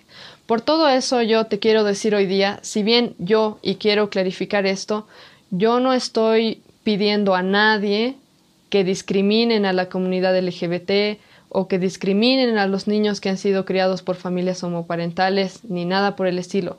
Yo les estoy dando datos estadísticos, datos científicos que prueban cuáles son los resultados de la ideología de género que está siendo enseñada en las escuelas y cómo son, cuáles son los resultados de los niños que son criados en familias homoparentales para darles una advertencia a ustedes por un lado. Y la advertencia es a eso vamos a llegar si nosotros no hacemos algo. En la Unión Europea, como ya lo mencioné varias veces, en Canadá, en Estados Unidos y en algunos otros países, esas cosas son permitidas. Después de años es cuando se ven las consecuencias negativas que tiene en los niños, tanto que se los adoctrine en la escuela como también que se los dé en adopción a familias homoparentales. También existe una consecuencia muy negativa cuando existe un orfanato, por ejemplo, que es manejado por una entidad religiosa, digamos los católicos. Esto ha pasado en los Estados Unidos, que había una entidad religiosa que está manejando un orfanato y por convicción ellos no quieren dar a los niños en adopción a familias homoparentales pero la comunidad LGBT exige que incluso entidades religiosas que por convicción no pueden darles en adopción a un niño, porque ellos entienden que el diseño de Dios para la familia es una madre, un padre que críen a sus hijos, eh, la comunidad LGBT está intentando forzarlos incluso a ellos a que hagan algo en contra de sus propias convicciones.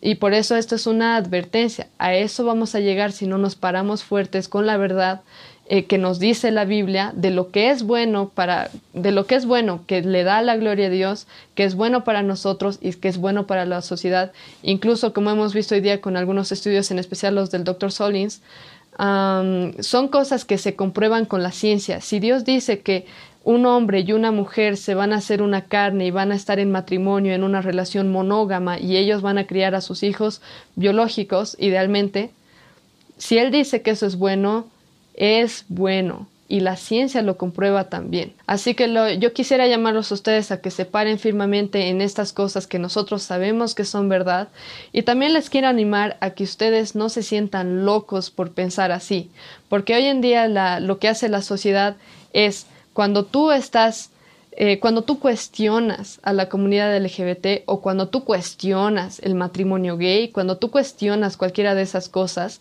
directamente te califican de homófobo, retrógrada, loco, intolerante, no sabes amar y demás. Y yo les quiero decir que no es odio el hecho de que tú digas la verdad a los otros.